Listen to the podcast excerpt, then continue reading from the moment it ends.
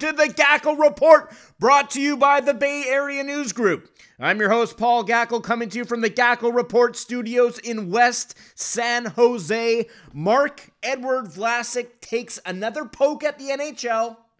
The Matt Duchene sweepstakes come to an end and the Sharks have found a defenseman that they might be able to dangle out there on the trade market as the winter progresses. But, folks, I woke up this morning with a little extra jump in my legs. I've been flying up and down the ice because we've got the Tampa Bay Lightning rolling into the SAP Center tonight, and this is just one of those games that over the course of an 82 game grind, you this is the one you highlight on the schedule. This isn't work at all. This is why you love this game so much that you can hardly bleeping stand it. It's because of nights like tonight. And a nice little treat to have early in the schedule, I've got to say. I can't wait to see this Lightning team in person. I can't wait to see if this Sharks group that's playing so well defensively right now, two goals or less, uh, uh, two or less goals against in six consecutive games, first in shots against, second in goals against average. They've spiked up to number five on Sportsnet's power rankings. I want to see if this team can find a way to neutralize the NHL's top scoring offense. The Lightning, of course, coming into this one averaging nearly four goals a game. This team has the top two scorers in the NHL in Steven Stamkos with 25 points, Nikita Kucherov with 23 points, and Kucherov is also the top goal scorer with 14 on the year. This team has a future Norris Trophy winner, I believe, in Victor Hedman.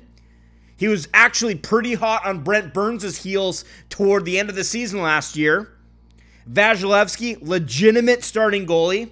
This team has everything, including a pretty damn smart GM in Steve Yzerman, who had a major fire burning in his kitchen just two winters ago with Stamkos headed toward free agency, unrestricted free agency, and Jonathan Drouin sitting out demanding a trade.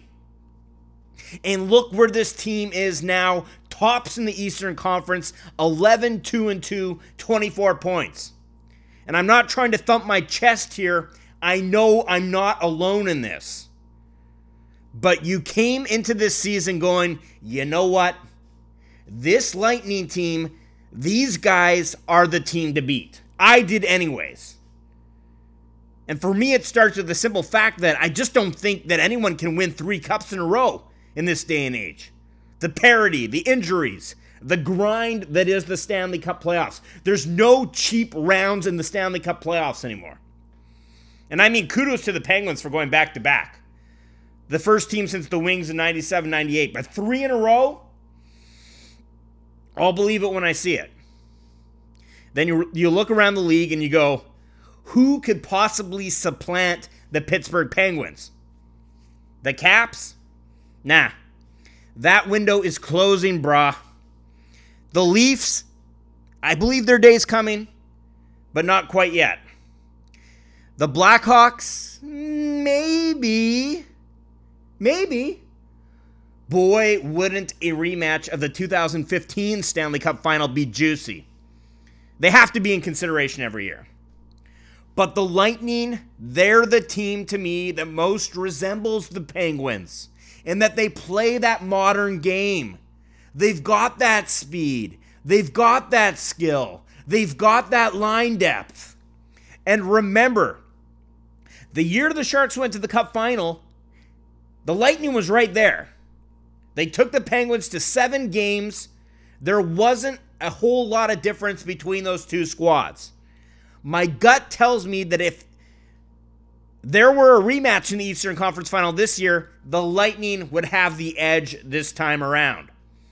And I'm of the belief that the Eastern Conference, with the way they play, a little faster, a little more skilled, I believe the Eastern Conference has the upper hand right now. Hey, Lightning Kings would be pretty intriguing too, wouldn't it? Yeah, I know you don't want to hear that, Sharks fans, but I'm not here to coddle you.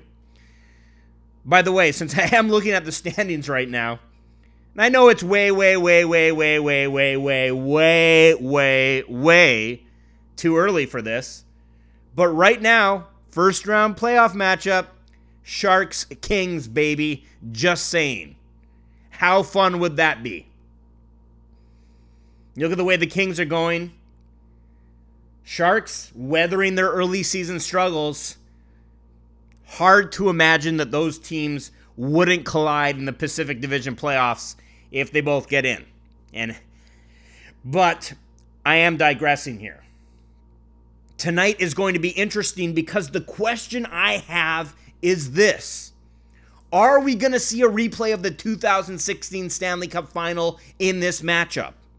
I let off by talking about the tremendous defense the Sharks are playing, but if you read my column yesterday, the Sharks' defense, as Pete DeBoer points out, this isn't the 1995 New Jersey Devils. They aren't keeping their forwards high up above the dots in the ozone.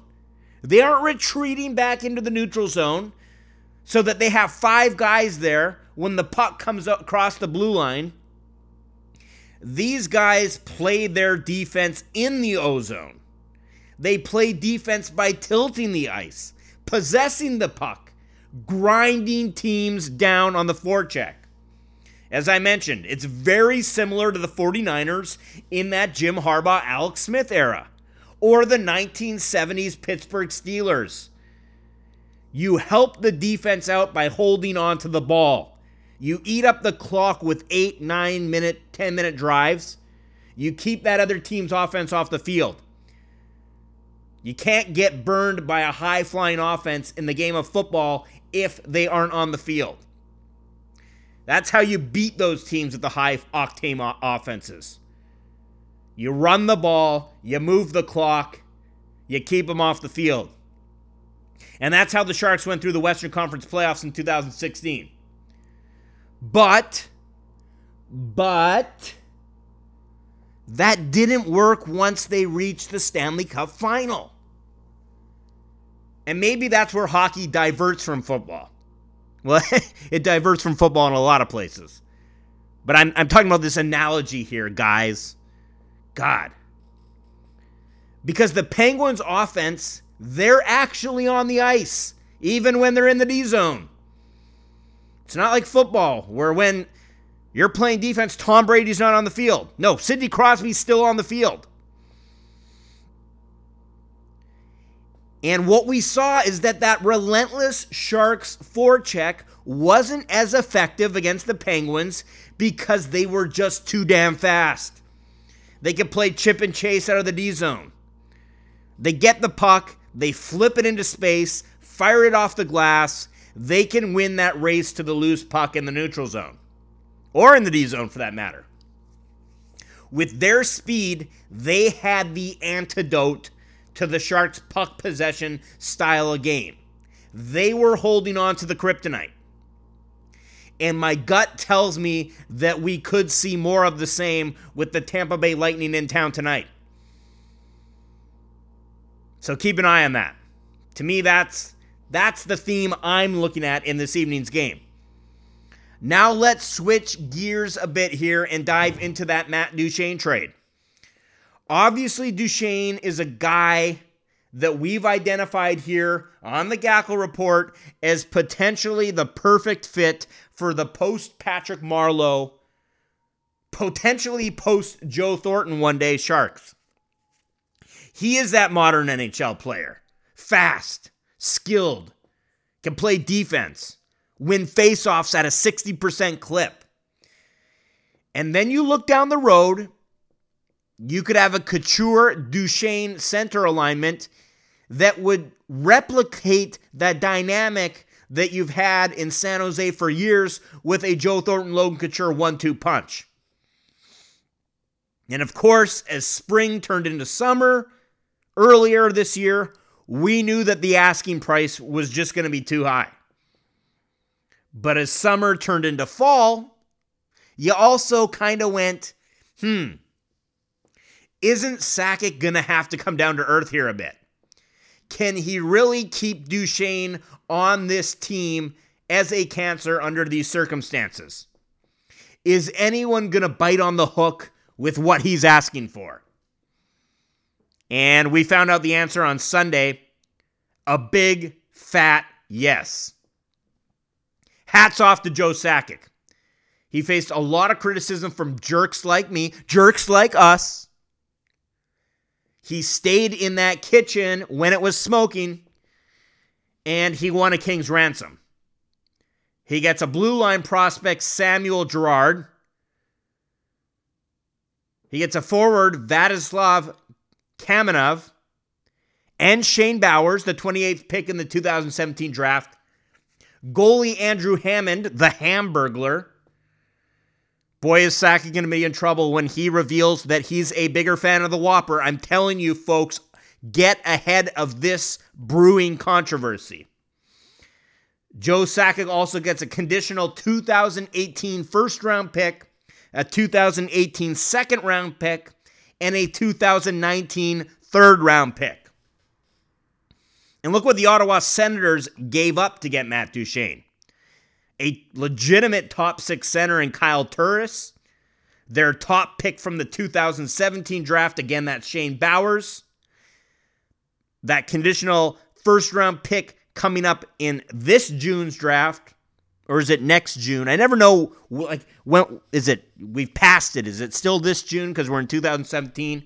I'm very confused by all of this. And a third round pick in 2019 and the Hamburglar. So to me, this is sort of like the Sharks giving up. I don't know. I mentioned this in the call. Tomas Hertl, Chris Tierney, last year's first round pick, this year's first round pick, a third round pick in Aaron Dell or Troy Grosenick. And that's not even really a fair comparison. There really isn't a one to one analogy for the Sharks on this trade because the Sharks don't really have a Kyle Turris type player. I think Logan Couture is a lot better than Kyle Turris, but Kyle Turris is above Tomas Hertl.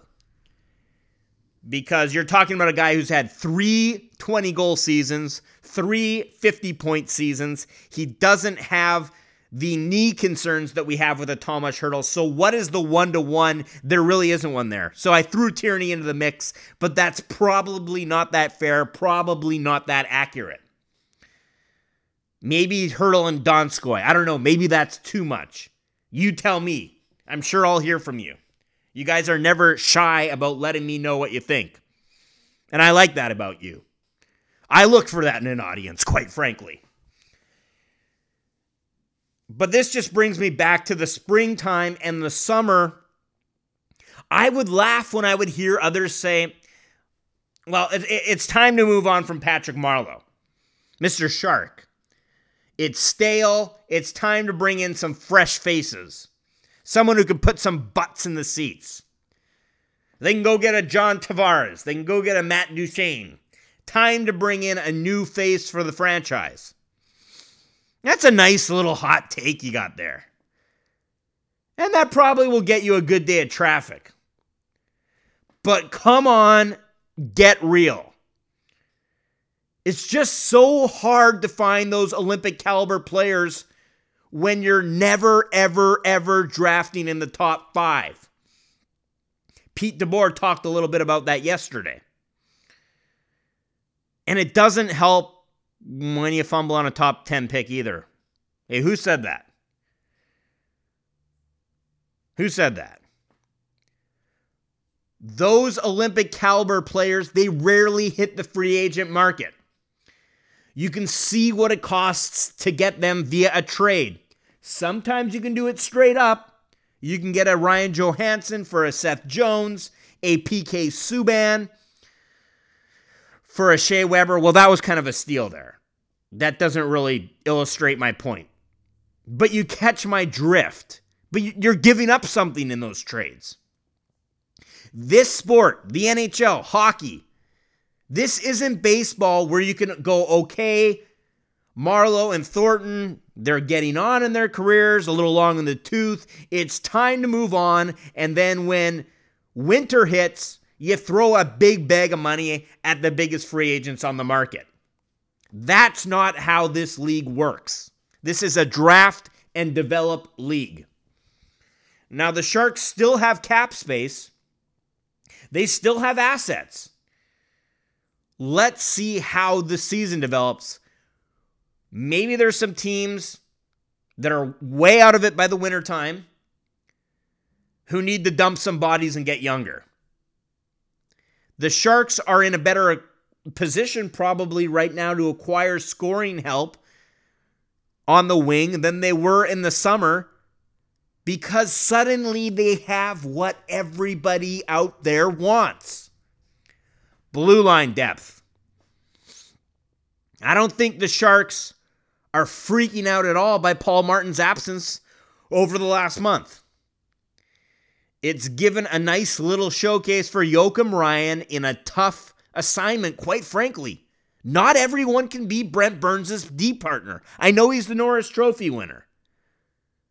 You know, Mark Edward Vlasic really struggled in that role when uh, Todd McLellan experimented with it a couple years ago. The robot needs predictability, and Burns had the robot software all out of whack. But Joakim Ryan, calm, cool, poised. He handles this assignment like an eight year vet, and this has only been his first 10 NHL games. So I'd imagine he's raising some eyebrows elsewhere too. And look, guys, I know you fans out there are saying, I don't want to let go of Joakim. I don't want to trade Tim Heed. Let's trade DeMelo. Let's trade Justin Braun. That's not how this works. Fans always want to trade their least desirable assets. I keep hearing it's time to trade Mikkel Boedker. You can't trade Mikkel Boedker right now. His value is too low. It's it, you know trading's kind of like selling stocks. You're not going to get anything for him now. His stock needs to rise. You purchase that stock at 4 million a year. You don't want to trade it at 800,000 a year. Remember Nikolai Goldobin, guys? The Sharks traded him as his stock was free falling. And what did they get? A 32 year old winger who can't even crack the lineup right now. If I'm sitting at the negotiating table with Doug Wilson and he tells me, hey man, this DeMelo kid, he's going to be a stud. I go, really? Why the hell can't he crack your lineup? Why isn't he getting in there ahead of Ryan and Heed? And let me tell you, at that negotiating table, what the GMs are asking for is Tim Heed. That's the guy GMs want. But the Sharks can't give him up. Other than Burns, they have no offense from that back end. Tim Heed is just too valuable to the Sharks right now. What a revelation he's been. Ryan, on the other hand, in a perfect world, and maybe this is where we're headed, he replaces Paul Martin down the line. But if you if you want to go shopping this winter, and I'm not saying this is what you should do, but GMs are going to want one of those young blue liners. And guess what? If Ryan was still playing for the San Jose Barracuda in the AHL, those GMs would be going, okay, Doug, I get it. He's ripping up the A. But we're talking about a six round draft pick here. A little older is Joakim Ryan. I'm not convinced that his game translates to the National Hockey League. I need to see him at the NHL level. And now that that's actually happening, his success is going to give Wilson some bargaining power. I guarantee that. That's all I'm saying. If you want a scoring forward, they're going to want a D man. And the D man they want is not going to be Paul Martin, Justin Braun, or Dylan DeMelo. You need to give something up to get something in return, and you're probably going to need to compromise on Joakim Ryan because I just don't think you can trade Tim Heed. Let's get back to Mark Edward Vlasic. He's snide, he's snarky, he knows how to use sarcasm. And that's what I love about this guy. He was back at it again yesterday, poking the NHL, poking that bear we call the NHL, right? He blasted the league in April for pulling out of the 2018 Winter Olympics. He criticized the NHL in training camp for cracking down on slashing, suggesting it's just a cheap way to create more offense. When are they going to do something that helps the defense out, right? Now, he's been on the shelf for about a week with a head injury, and he's calling the concussion protocol into question. And I think this is of interest to us here on the Gackle Report because you'll. I, I talk about concussions a lot. I do think that this is the sports story of our generation. I really do. I feel like we're in a global warming type territory with head injuries where the scientific research is jarring and some of us are in denial.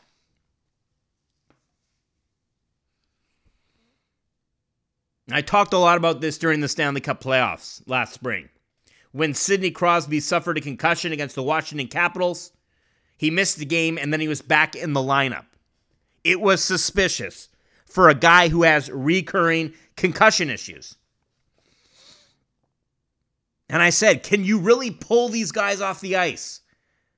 A guy that's as competitive as Sidney Crosby, if he wants to play.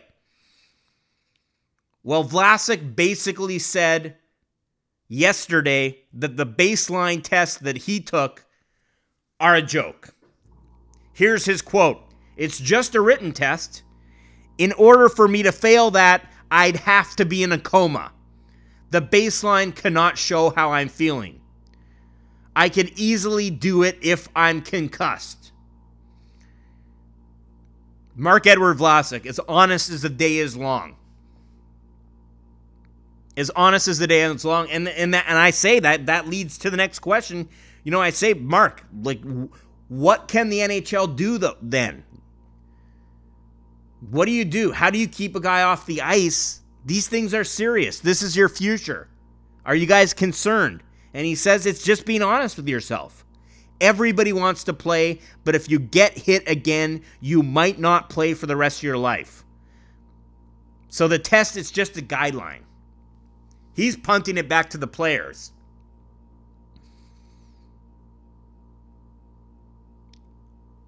So I go, well, what do you make of this whole concussion protocol that the NHL has?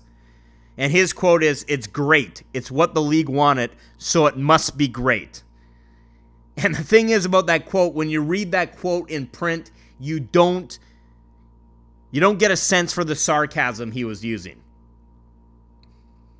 So thanks to Mark Edward Vlasic for being honest. I do think he sheds a little bit of light on the NHL's concussion protocol there. What I'm reading into the lines, and this isn't exactly what he said, but what I'm reading into this is that if he was concussed and he wanted to play, he can play. Those tests aren't going to stop him. He's saying it's up to the player. You have to know the long term risks to your health. But I think that that throw, I mean, I, I don't, yeah, I don't, I don't know. Because I don't know that Sidney Crosby is going to think that way when he's chasing after a Stanley Cup. I think he wants to get out there on the ice. So, still a lot of question marks surrounding the NHL's concussion protocol. What do we do to save these players from their themselves? Is this actually working? That's all the time that we have today on the Gackle Report. Folks, please enjoy the game tonight. Should be a dandy. Might be, I don't know when the next podcast is coming, but we'll get to it at some point. I will not leave you for that long, I promise. But don't be so needy. You want me to come back, don't you? We'll be back with you soon, folks. On that note, I'm out. Gaggle!